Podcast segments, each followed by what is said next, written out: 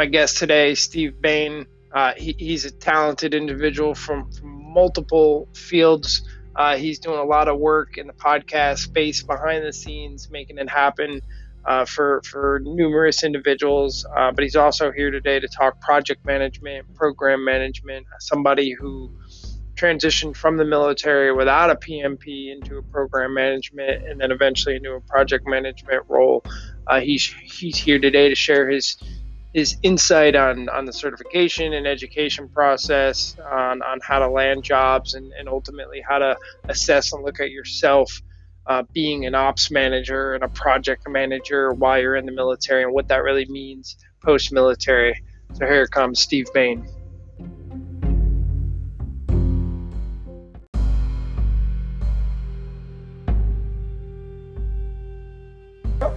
Play up, play up, play up.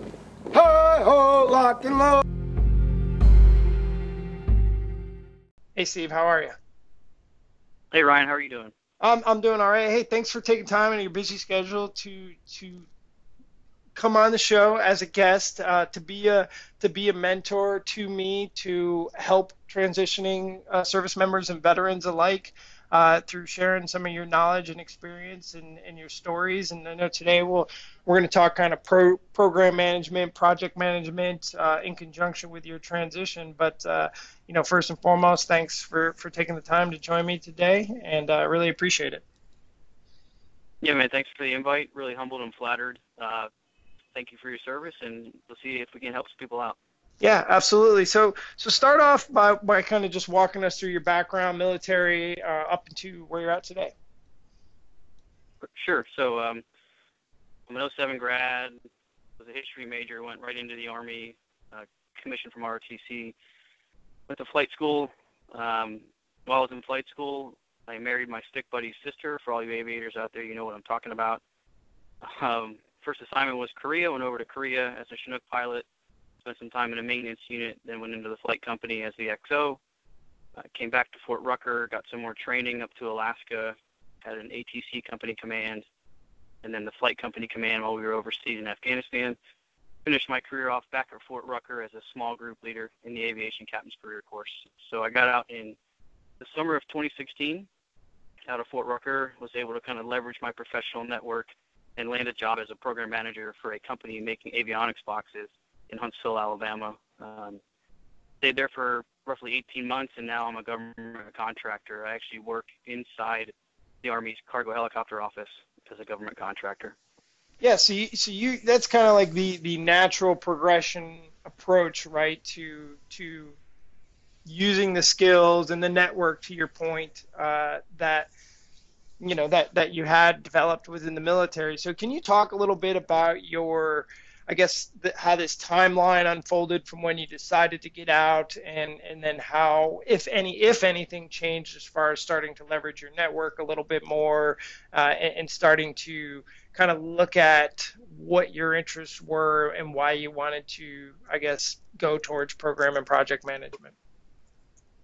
Sure.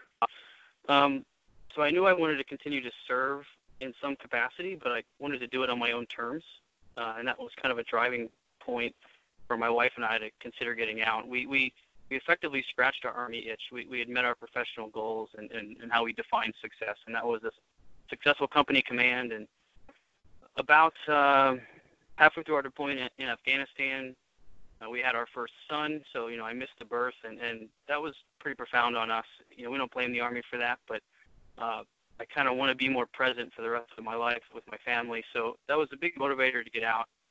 Uh, so we knew, you know, probably in 2014, early 2015 timeframe that we wanted to separate. Then it was just a matter of where do we go and what do we do. Like I said, I still knew I wanted to serve in some capacity and continue to give back, but I didn't know exactly what that looked like. So I actually went through Lucas Group, and I attended one of their hiring fairs and I went to the interview process. You know, I interviewed with 10 different people in one day and it was it was a really really good experience. It really helped me see myself and I was invited on site for interview. I went and interviewed at a margarine manufacturing plant for the midnight shift. So I would be supervising people literally making butter and there is a reserve unit right next to where this plant is, just outside of Kansas City. So I walked out of the interview and I looked up and there's a Chinook doing, you know, some low approaches. And I just had this moment where I said, I can't go from everything that it means to serve and fly and, you know, be in the army to literally making butter. And that's nothing against the company that offered me that position. They're all great Americans, but I, you know, it just didn't have the same umph or the same meaning for me. Um, so um, the Lucas process was great in helping me see myself, and I realized I still wanted to serve and give back in some capacity uh, to the military, just just not in uniform anymore. So really kind of serendipitous story. When I got back from Afghanistan in 2014, folks from PM Cargo came up to Alaska where I was stationed. We do an after-action review. You know, how did the aircraft handle? Are there any pros or cons? Um, and that was ran by an 06 and you know his team of Army civilians. And I stayed in touch with them. I would regularly email them, check in, see how it's going. You know, just professional networking, right? And, and, and not many people reach out randomly to that 06 who they meet on a whim, but I highly recommend it. And long story short, six months later, there's a supplier conference, and it's called Team Chinook. And all the people that make components on the aircraft come, and it's a three-day event where you hear folks from industry talk, you hear folks from foreign countries that use the aircraft talk, and, and I ended up being the keynote speaker.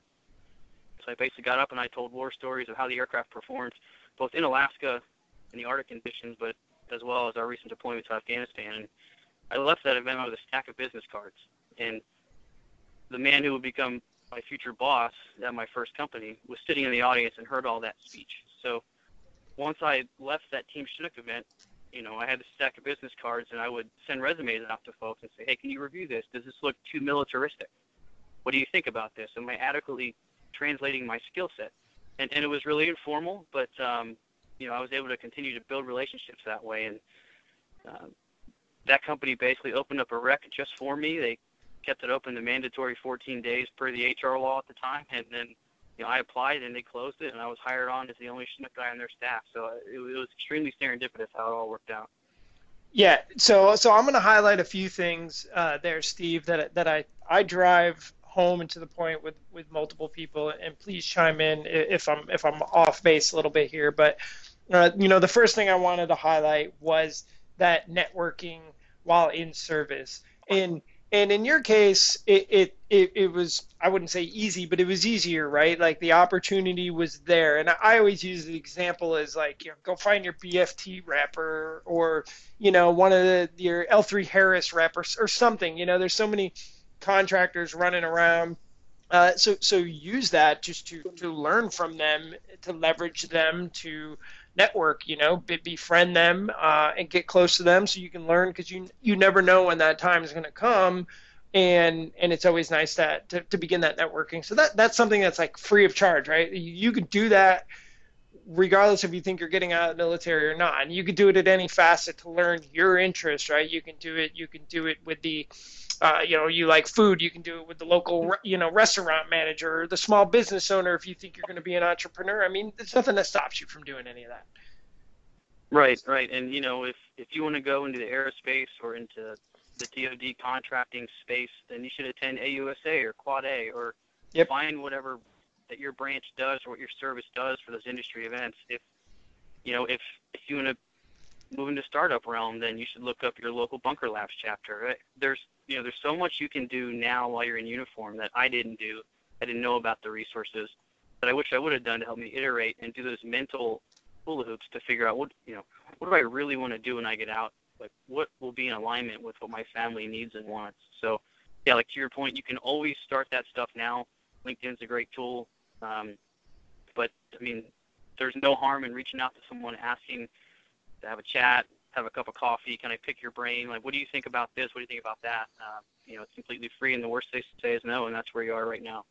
Yeah, absolutely. And you said it while while in uniform, and that's what I'm trying to do. So for the listeners out there who are transitioning, um, and, and, I know I get a lot of leaders, you know, senior NCOs and kind of captains and majors and stuff.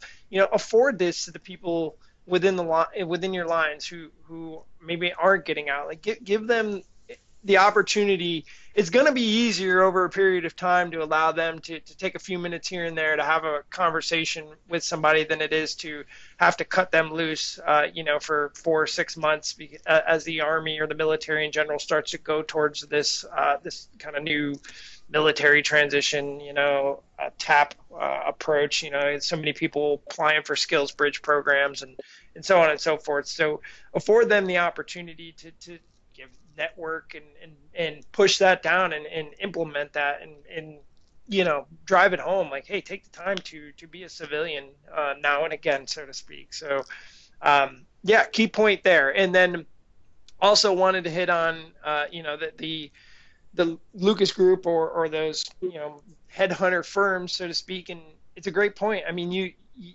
every you know networking has its place and in headhunter firms or placement firms have their place. I mean, I'm, I'm a good friend with Dan McCall. Uh, he's he's been on this podcast and he's come out and said it too. I'm a consultant. Uh, I try to find the right fit for for the right people, and you know they have their place and they're they have their metrics and they're trying to do their thing, but don't rule them out or don't jump all you know feet first in with them and say they're going to line me up with the next great job because it, at the end of the day it goes back to what you said your interest what are my interests and I I keep going back to uh, the the blog posts that I sent you backwards planning, right? Like we're taught it in the military. Actions on the objective, work your way back. Well, it, what are you, you got to figure out yourself before you just start, you know, falling in line in the go path and moving forward. So, and, and you realized you wanted to continue to serve, so that that drove you to the project and program management house, and that drove you through that whole networking piece. So I think I think that's those are great lessons learned. Yeah, and you know, it's funny you mentioned Dan. He was also my handler, you know, with Lucas Group, and and I found him to be incredibly transparent. Yeah, I know he has a goal goal to meet for his company, but but he couldn't argue with my logic or reasoning, and he was supportive. So, what more could you ask for? You know, I'm, I got I got a lot of interview practice. They they helped me see myself, and I've got nothing but good things to say about their process. Yeah, and at the end of the day, you you were out here plugging them, right? If we if it was a bad, you know, if it was a bad experience, we we wouldn't be saying negative things, but we wouldn't be we wouldn't be out here plugging, you know, hey, check out Lucas Group. So it's it's you know it's it's a smart smart thing to do uh, for everybody. It's a win, you know. Yeah, yeah. I just wouldn't put all your eggs in one basket from my own perspective. I mean, I had my own you know efforts going, which I you know I eventually ended my job that way also had opportunities with Amazon and some other folks as well. But um, just, just make sure you're casting a wide net. Yeah, and, and uh, to your point, I mean, and giving yourself some of that that breadth and depth, so to speak, that time uh, to to do that, uh, because you know I, I was, I guess, sort of time wise crunch, but but ultimately landing here with my current organization. I mean, it took me two years to kind of crack that nutshell uh, to get into where I was going. So I, I had an interim job in between there, and it was through a headhunter. And for me, it didn't work out, and I figured it out in the first about two months, and that's why I'm pro some of these uh, internships or fellowships and skills bridge program because it gives you the opportunity to learn about yourself, but uh, you know even then sometimes it becomes a little late if you find out you know you're interning with with you know a hotel company and you decide uh, well hospitality is not my thing and now i'm getting out in three months where do I go next? So, um, you know, like you said, give yourself that that time, that breadth and depth, and cast that that wide net so you can go ahead and uh, you know kind of cover all bases.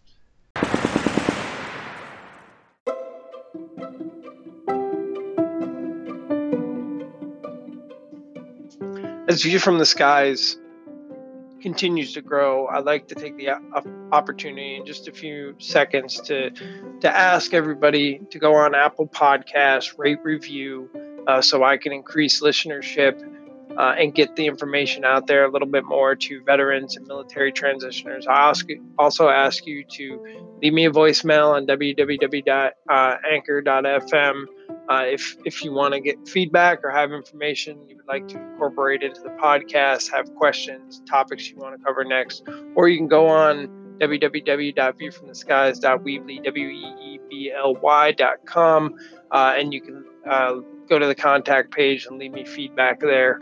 Uh, this is all about making the foxhole better, and this is all about getting information down to the lowest levels possible as early as possible uh, so people can start their military transition before they leave the service. Start doing the things now, the backwards planning, the networking now. It's leaving the foxhole better for the next person.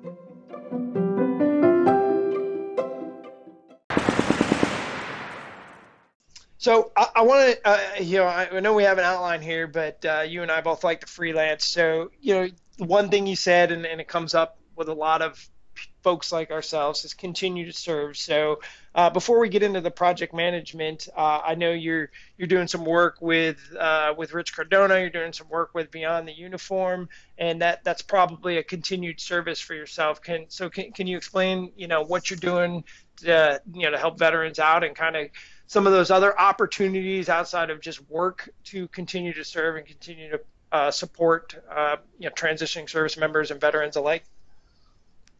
Sure. Thanks for the opportunity to speak on that. Um, yeah, so I help on three podcasts. One is Beyond the Uniform, which is veteran and mill spouse and mill transition podcast, where we interview successfully transitioned vets in all walks of life to just hear their stories and lessons learned. Um, really try to pay it forward to the next generation. And if you learn through our mistakes, you know, or our successes. Another one is the Leadership Locker, which is hosted by Rich Cardona.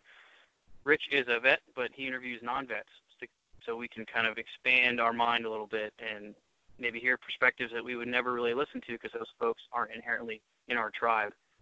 The third podcast I support is called the Glue Confidence Podcast. Um, it's a podcast for folks who have type 1 diabetes and we share their stories. I don't, excuse me, I don't have diabetes, but a guy on Beyond the Uniform was a Navy pilot. He got diagnosed at age 26 with diabetes, and he was chaptered out of the Navy. So uh, I just find what he's doing now pretty inspiring as he's now trying to give back to the diabetes community uh, and help provide a resource. So, you know, those are the three podcasts that I help support. Uh, they're all kind of focused in the veteran arena, you know, in one way, shape, or form. But overarching theme, I guess, for you know, for this piece would be uh, if if you even have any interest in something, then volunteer your time. You know, I shot Justin a note as a fan of the show years ago and said I would like to get involved. How can I help you? And that started me down this path where now I'm helping multiple podcasts. And and you know, as you earn trust and as you learn more, you're gonna get more put on your plate. So it's it's been really fun for me to reach out to some incredible people and schedule and conduct some of these awesome interviews. I mean, you know, I kind of pinch myself sometimes. Like, why am I emailing Coach K from Duke? Like, why am I emailing Admiral Mullen? You know, I've got no business talking to these guys, but you realize they're just normal people like you and I.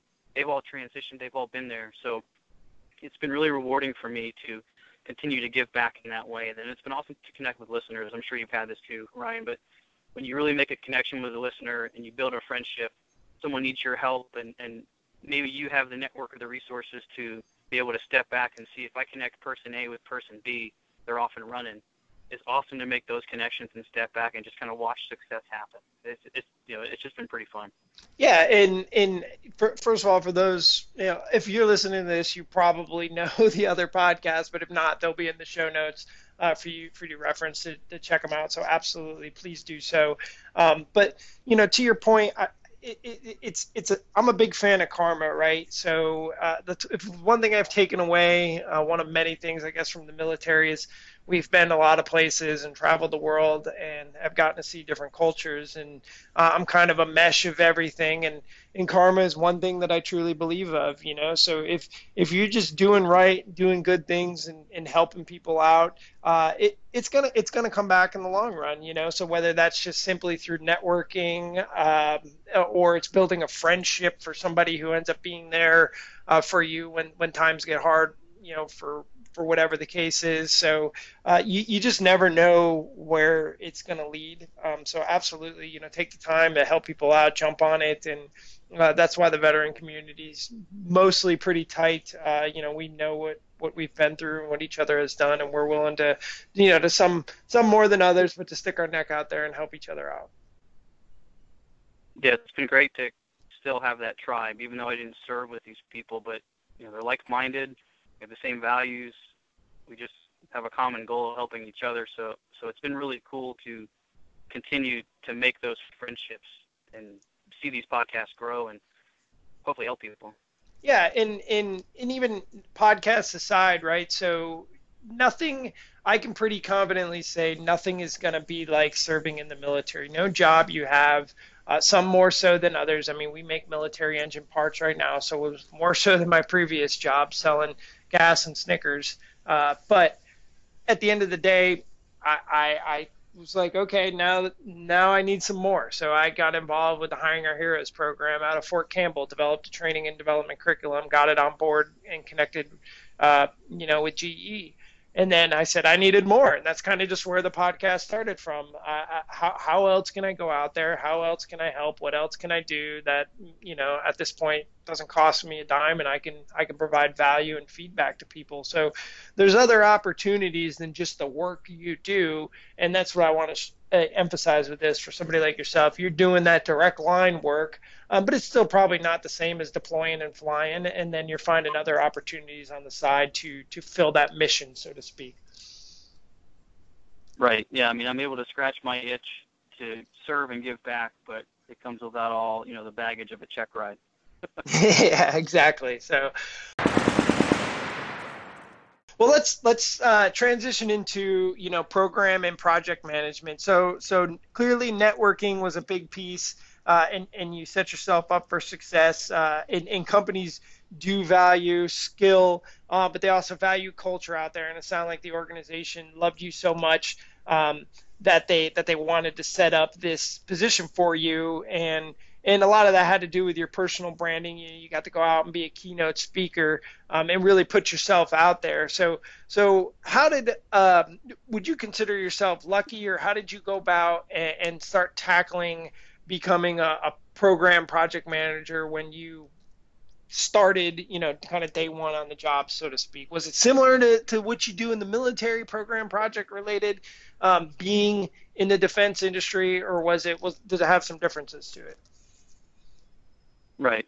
Well, I think that winners make their own luck, and, and I would carve out time every day while still in service to network, shoot emails, check on LinkedIn, have phone calls.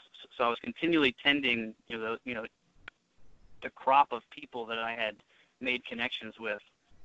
Um, the transition into project management in the civilian world, and, and so many people that are getting out say, I'm an operations manager, I'm a program manager, I'm a project manager.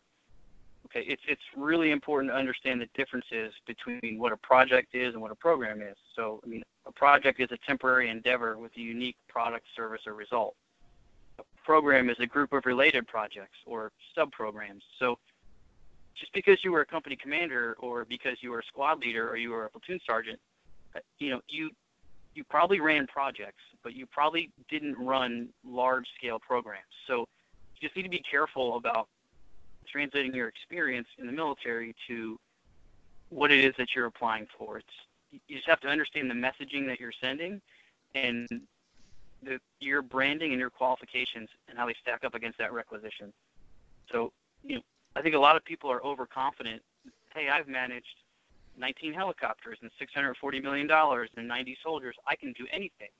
Well, do you understand profit and loss? Do you understand contracts? You know, uh, depending on the industry that you go into, do you understand electronics manufacturing? I mean, I knew nothing about any of that stuff. Uh, so, so I really think you need to be careful about calling yourself a project or program manager as you transition. Uh, I think you should more so hammer down on the skills that have made you successful in the military, your attitude, your integrity, your ability to build and lead teams, servant leadership mindset. That kind of stuff is what really sets you apart. The big challenge is can you get to the interview table? If if we can get to the interview table, generally we win. And then once you get into an into an organization, then it's just carving out your opportunity, just taking on any and every task, saying, "Yep, I got that. I'm gonna crush that," and just continuing to earn trust and increasing your scope of responsibility. I'm not sure if I answered your question there, Ryan. Yeah, yeah, no, you, you did there, um, and I'm gonna I'm gonna dive a little bit deeper into it, um, but I'm gonna touch on a few things here. So, uh, yeah, absolutely. So, so I interviewed uh, Bill Kiefer, and he said, as somebody who spent 28, I think so, years on the HR side of the house, he said, there's skill And chances are, coming out of the military, you're not going to hit those skills. You're not going to have profit and loss. You're not going to have contracts. Uh, you know, maybe you are if you're in acquisitions. Maybe you are if you're a comptroller. You happen to be a comptroller in a brigade or something like that. But chances are, you're not going to have 10 out of 10 or 9 out of 10 or when it comes to the skill requirements. So it, it, it gets down to that culture piece, and that's where it ties into a your ability to network over time. The the fact that somebody like yourself reached out or had that opportunity to be a keynote speaker and was able to put their brand out so people identified with you a little bit more and then it brought you to the table uh, for you to share and highlight your skills um, where you see fit, and that helps fit in. That helps you fit into the culture side of the house. Um, so, so absolutely, that in of itself does does answer a part of it. But what skills did you carry over? Because because you didn't have a PMP when you first transitioned into a project management role, and, and some people might say that's crazy. But what skills did transition? Did the did those you know cross country air assaults plus or minus 30 seconds in the mountain Afghanistan, time on target, you know, time management, all that kind of jazz stuff translate to what you do or what you did in your first role and what what didn't uh, and what and I guess what didn't and obviously you're going to answer with with carve out uh, you know your opportunities build trust and increase your scope to go ahead and learn and bridge that gap on the skills you didn't but what what skills did translate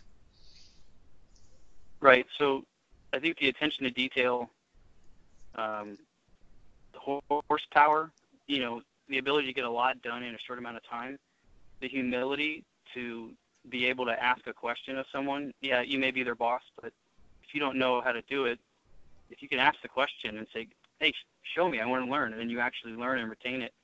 Um, you know, just those intangibles that helped you in the military be able to connect with people. You know, when they talk to you, you actually listen. You remember that their son went for their blue belt in karate last night, and you ask them if they passed the test, or, or if they leave early for a doctor's appointment. Hey, how'd it go? Just that little interpersonal touch and the little piece of EQ that you need to just know and understand and connect with people.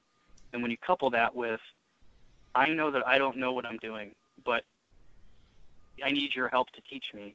And if you're humble enough to step aside and let the expert show you how to do it, that only builds you more trust and respect with the people that see that you actually care and that you want to learn and get better. So those are kind of the intangibles that carried over.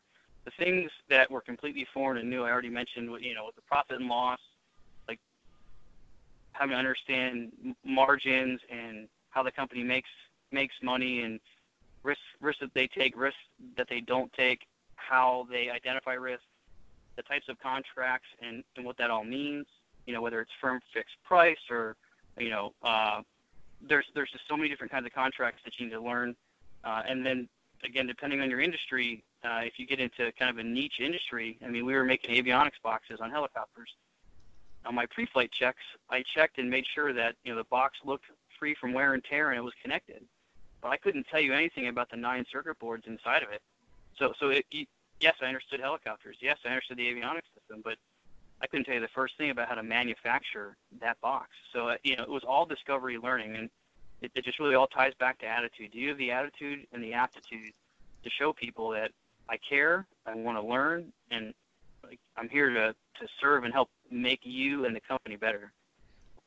Yeah, and so so one thing you've said a few times so far since we began this is listening, right? So um, and that that interpersonal piece of it, and it's one thing you know with today's social media, a lot of people talk, and and then they, it's almost like a counter rebuttal of of what to say uh, because they don't necessarily agree with somebody, and uh, you know I, I can't stress enough, you know, to listen, truly listen to understand uh, and and hear what somebody has to say, and then, like you said, listen to learn uh, and be humble. And not every organization is going to, uh, you know, go okay. This this individual has five out of ten skills, but they're a great cultural fit and they're really humble, and I think they're going to learn. We're going to take them. Like, you know, it, it's a risk for them. Like the, the salary is is probably the thing for most companies that that is you know their their highest uh, I guess, uh, debt within an organization. So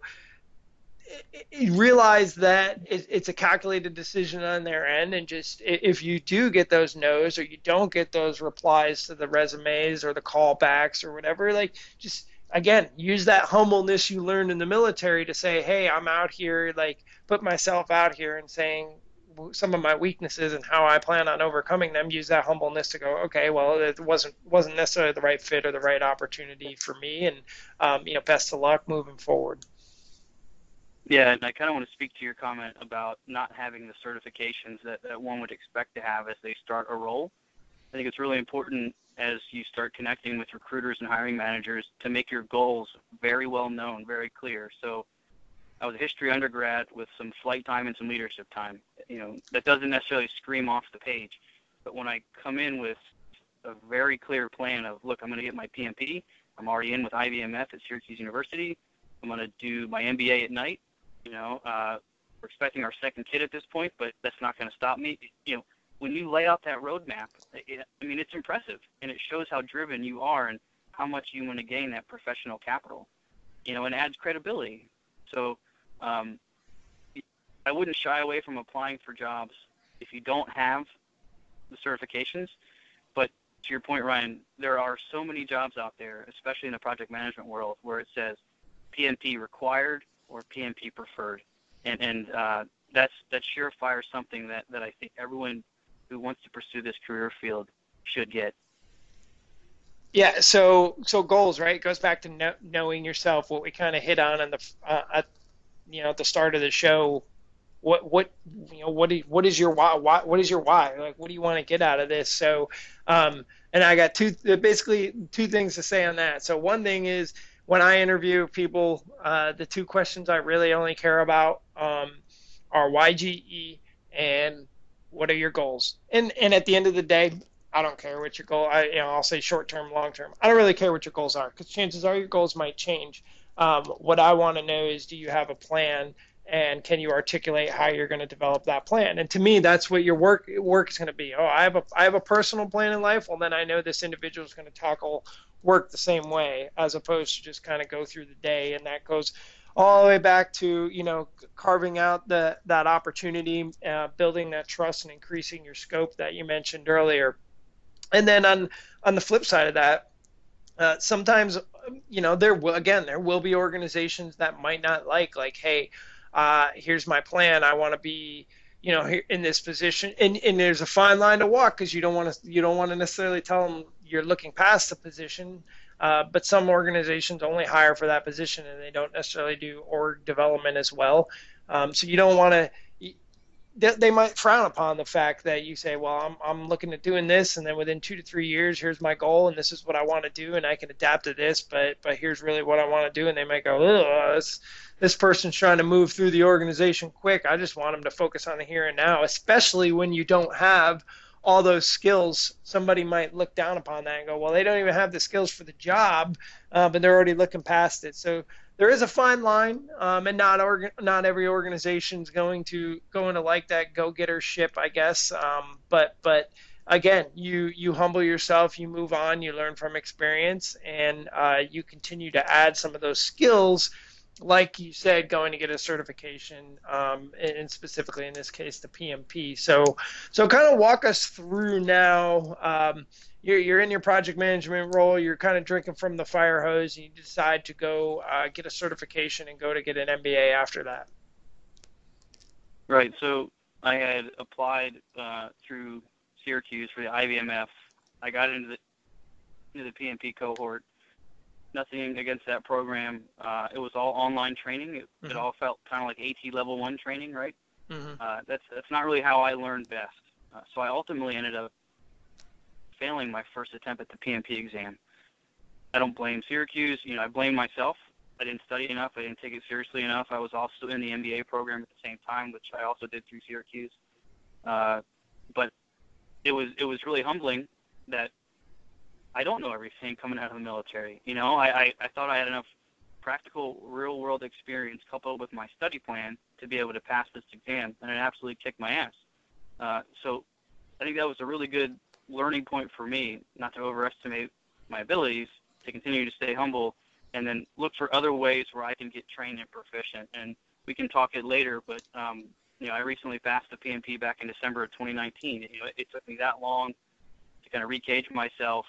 I went through a great boot camp with PM Pro Learn, and and just the way the material was presented, it just clicked for me in my learning style, and and you know, I passed the second time. So um, it's it's just important not to let those setbacks knock you down. And know, I made it very clear to you know my now employer, hey, this is a priority for me. This is this is one of my professional goals. They were extremely supportive. They let me host the boot camp there in their facility, and and you know it just really couldn't have worked out any better. But um, it's it's just really important that you identify what are those certifications that are kind of a must in your field. If you're going into HR, they've got their certain specs. If you want hotel management, you know, there's certain specs. Know what's expected, and then make that part of your career plan to go pursue those. Maybe the employer will pay for it. Maybe you'll find a veteran organization that will pay for it for you. Maybe you have to come out of pocket, but hey, that's okay. Uh, you know, you need that professional capital on your resume. It's only going to help you potentially career pivot or job pivot in the future if that's something that you wish to do, or it's going to be able to help you rise in the organization. Yeah. So so that being said, you you add it to your resume. I guess first you added your MBA, then you added um, the the PMP certification. But what have you pulled out since um, completing both of those education processes? Um, you know, what have you leaned back on those, and how have they helped you grow uh, skills, maybe skills wise, uh, within your within your current role? Right. The MBA definitely helped me have a deeper understanding of business, and it, it was my exposure to marketing. Um, again, history major. I didn't take a lot of business classes in my undergrad. Uh, I felt like I was leveling the playing field with my knowledge and understanding of the business world. Uh, so, so it was really great to be going through night classes, and I come in the next day, and the concept we're talking about is something I encounter like there at work. So, uh, there's an age-old debate: should you go get your MBA first before you start working, or should you work and maybe go to night school? I, you know, I had a family. I didn't want to go and be a resident on campus and accrue that debt, you know, for like you know, the housing allowance and living there. So I found it really, really beneficial to be able to compare the academic principles and the real world practice and kind of see where it meets in the middle. So the MBA was critical for understanding just just the way business flows. Like, you know, how does a balance sheet flow? Uh, these are some of the key tenets of marketing. As for the PMP, it was important to get that certification because it helps you understand the lexicon and the verbiage that is used throughout all industries to describe project management. Um, you know, there is a very specific vernacular that's used to describe certain terms, and uh, it, it's it's really important to have that baseline understand this is what the Project Management Institute defines as you know, cost or schedule or performance or you know the thousands of terms we have. So it, it, it's it was so beneficial to be able to understand this is the framework. This is the recommended framework on how to manage a project of, of this size, of this scope, and then to be able to apply that to what I'm doing on my day-to-day basis. Yeah. So yeah, I, like you, uh, I I tried the PMP um, through Syracuse, and I I got to the practice test, and I think I got a 52 or something on it. Then got surprised I wasn't supposed to go to JRTC. I did, uh, and then I end up I end up running out of time because, to your point, I did not take it seriously enough.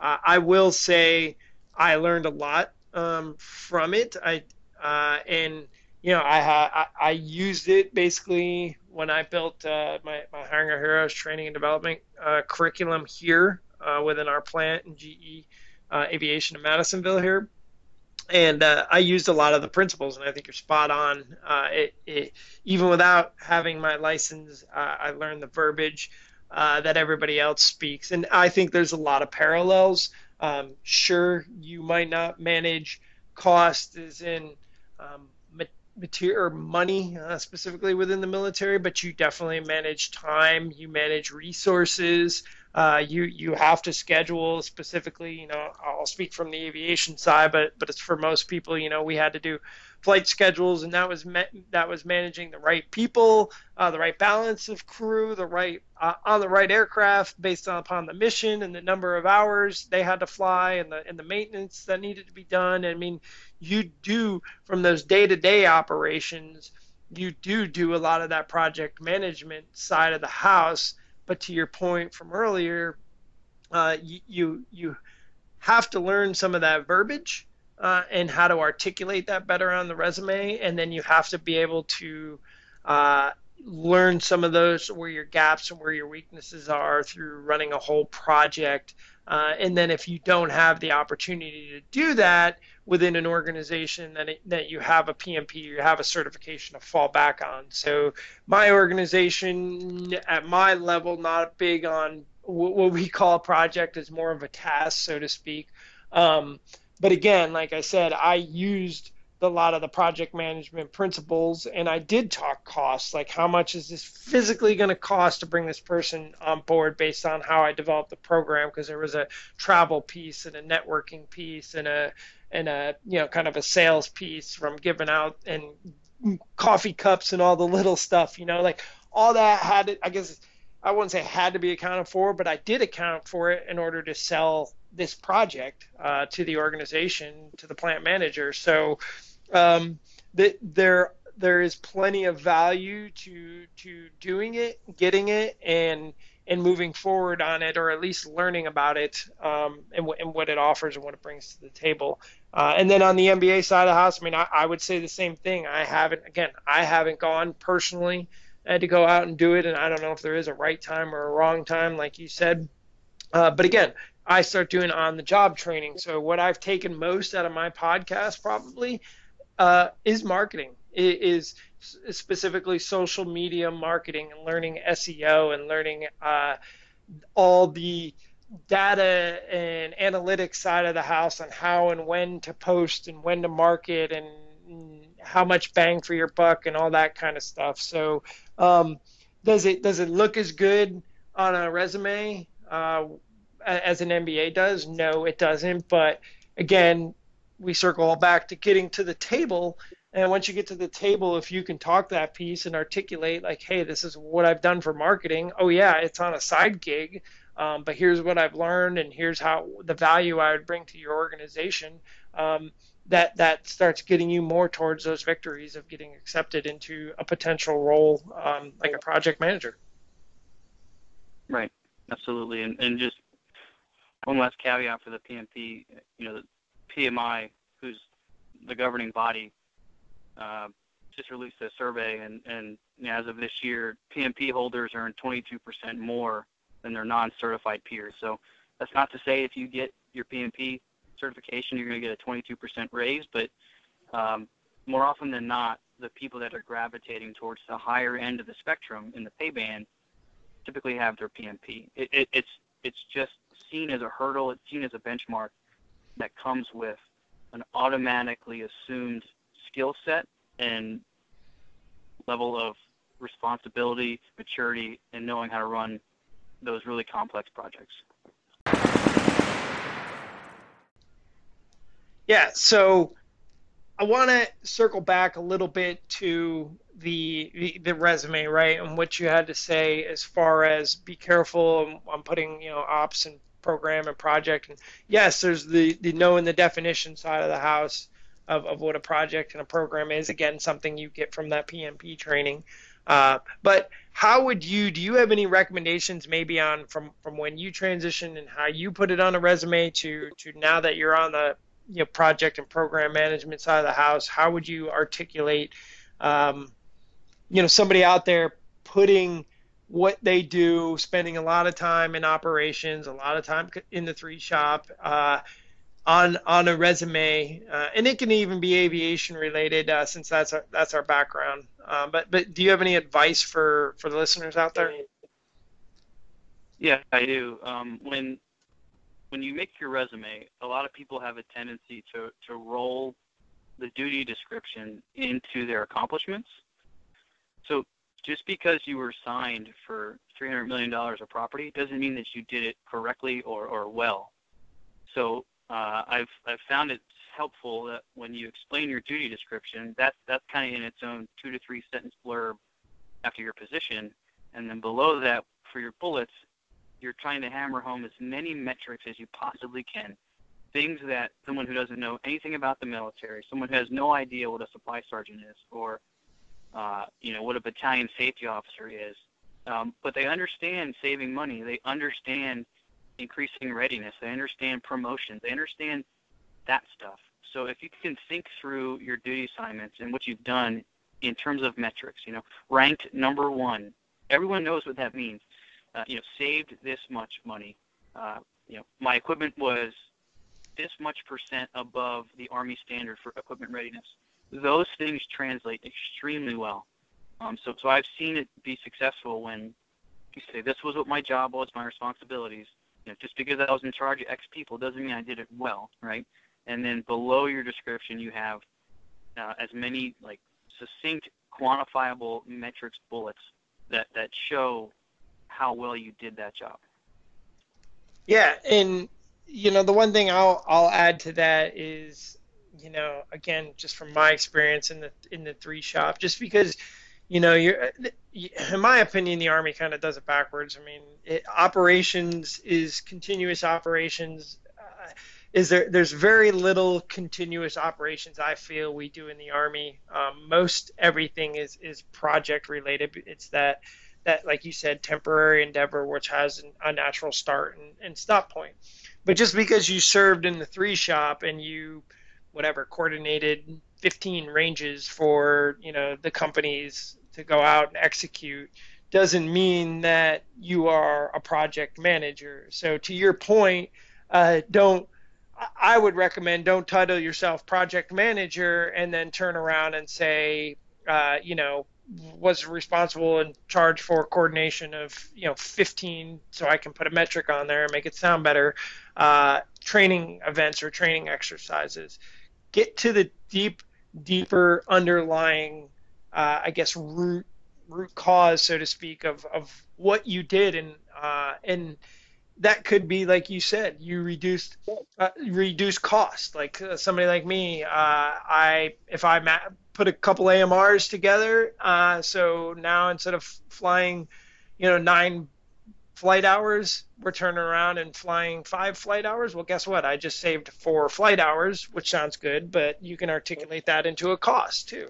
And you can do the same thing with readiness like you said. So look to the deeper underlying uh, points behind uh, some of the the generic, I guess, duty or job description, and then uh, be careful how you word that. And and that to me goes industry to industry, right? So if it's if it's a defense contractor, then yes, you can probably put you're a project manager because you're going to do mostly the same stuff. But if you're trying to go into IT, what IT does for project management uh, is not necessarily going to be um, you know, maybe the process is the same, but but the those results aren't necessarily the same. So so, but you're you you know you know you want to get into IT. Well, then don't put yourself as project manager. Find find a different bullet. I mean, I change. Prime example for me is when my brigade assistant S3 time. I basically put my I put on my resume that I was a that I'm a, a sourcing or source sorcerer or uh, um, you know personnel because that's what I did. I was I was the person who decided who got what mission and how to combine them and how to reduce uh, waste wasted flight hours and whether to say yes or no. So I I was responsible for for the resources in the aviation brigade. So you got to find ways that it articulates to the industry that you're moving into. Yeah, yeah, I agree. And please don't cut and paste the bullets from your NCOER or OER. It's it's just a red flag that you haven't kind of done the work. Yeah, please. And and I will caveat with that too that uh, you should be keeping track of. You know, we all write our own. I, I doubt the Army's changed or the military's changed since I got out. So you're probably still writing your OER or your NCOER. Um, so so take those bullets and save them if you're doing nothing else in, in a Word document And if you're more proactive, even though you're not getting out, start to work those bullets into into your a master resume, so to speak. Um, and they can just be more worded bullets. Um, and it's going to take you time to find out how to articulate them, um, especially if you don't know what industry you're going to. But you'll have those bullets there, and you can continue to play with them. I mean, I spent when I transitioned, I spent too much time playing with resume bullets um, because I hadn't planned far enough out. So that that's my recommendation there. I agree, absolutely. So, uh, you know, now I want to kind of give it uh, open mic time to you, Steve. Uh, you know, give you the opportunity to talk about whatever you want to talk about, um, specifically uh, within your industry, within project management, or, or just the military transition, or some of the side gigs you have as a whole. Great. Uh, first and foremost, Ryan, thank you for having me on. Uh, you know, I know we're kind of in the same space in terms of podcasting, but uh, we see you as collaborative and not competitive, and, and we're just here to try to pay it forward and make it easier for the people that come behind us. You don't know what you don't know. So whether you listen to my podcast or a Ryan podcast, it doesn't matter, right? As long as you're seeking those resources out, then it's good on you. Um, you know, I don't really need to talk much more about project or program management. I just kind of want to hammer home that uh, you should be confident in, in what you've done, but don't let it define you. Uh, you don't want to be the guy that gets out or the girl that gets out who, when they walk in the room, the first thing you know about them is they were in the army and this was their job. It's an important chapter of your life. It has shaped you. It has defined you. But, but those days are over. Don't don't let who you were define who you are now. And and it's important to let a lot of what you did go, because frankly, nobody cares what you did unless you're meeting up with people from a reunion from your unit. So, uh, it, you know, it sounds harsh and it sounds cutthroat, but um, folks that haven't done it just don't get it. So don't be the person that's off-putting as you continue to beat him over the head with "This is what I did." You should respect it. This is what I did. Please don't do that. Um, the last thing I'll say is, you know, very very passionate about trying to help veterans through the transition process and beyond. If there's ever anything I can do to help you, please email me steve at beyondtheuniform.org. Happy to help in any way I can, whether it's a resume review, connecting you to somebody, uh, if you have questions, uh, you know, whatever I can do to help you, I would be more than happy to. Yeah, and I appreciate that, Steve. Uh, that information will definitely be in the show notes uh, for everybody. And and yeah, absolutely, I'm I'm full on board, and I appreciate the the mentorship and the opportunity, and you taking the time uh, to help pay it forward, because because ultimately, you know, that's that's what I want to do. Um, you know, there, there's plenty of time in the day and the travel in the week to listen to the you know at this point i think there's you know three four maybe five podcasts out there. I mean that's an hour a day. Um, we each have our different way of looking at it. Uh, some uh, some of you might like one better than the other. You might be able to listen to all of them and take something uh, from from each and every one of them. And your approach is going to be different. And to me that's that's the great thing right? So it's you look at the transition and you go, well, the army has told me or the military has told me what to do next and where I'm going next, basically my entire career. Well, now it's it's scary, right? There there might not be of oh who's telling me what to do next to be you know the the brigade commander or be the battalion commander or whatever the case is, but there's also several paths to get there. Um, it's it's kind of whatever you want to make of it. So once you get over that like gulp and swallow, uh, you know, look forward to that opportunity and find ways to to learn, learn about yourself, learn about others, learn about the opportunities that are out there, and and and pay it forward and do the same. Um, and that's what you know. I'd be happy if there was more podcasts out there talking about military transitions and uh, you know I, I plug Herb Thompson. He's got a book out there, you know, and I plug his book all the time. You know, go read the book. If you reading your thing over listening to podcasts, then awesome. Go read the book instead of listening to the podcast. You know, so uh, I'm all about it. Like you said, the more the more people we can affect, and specifically the earlier on in their career, the better. Um, and and I'm also um, on board with you don't let it define you. So no one, you're spot on. No one cares. They care for the handshake and the service to the country, but as far as the business side of the house, uh, it doesn't matter. Um, and you, are just you're just another person, and they're just just another job uh, that needs to be filled. And uh, it's that sense of entitlement that I see time and again. Well, I hate to say it, but it's a day of analytics and data analytics, and you're the one percenter. So you don't it's not the what is the company going to do for me or, or how come they're not taking the time to understand veterans um, because it doesn't make sense uh, to, to put their basket um, even if you're and i do believe the veteran is above and beyond the, the standard worker so to speak but it's still data wise doesn't make sense to go after those numbers. So it's on you to kind of learn and that's why and that's really the emphasis of my whole show is to try to help bridge that communication gap when it comes to uh, role titles like project management or it comes to organizations and what character they value. And and hopefully it's it's helping folks out there. Yeah. Yeah well said. And um, you just keep your chins up. It's going to be okay. You got to keep iterating and you'll land on your feet no doubt well, it's been great, Steve. I appreciate you taking the time, uh, and thanks for sharing your insight on, on the PMP and project management and program management and, and how to best move forward for those interested in pursuing roles as such. All right. Thanks so much for having me. I appreciate you. Absolutely. Play up, play up, play up. Hi ho, lock and load.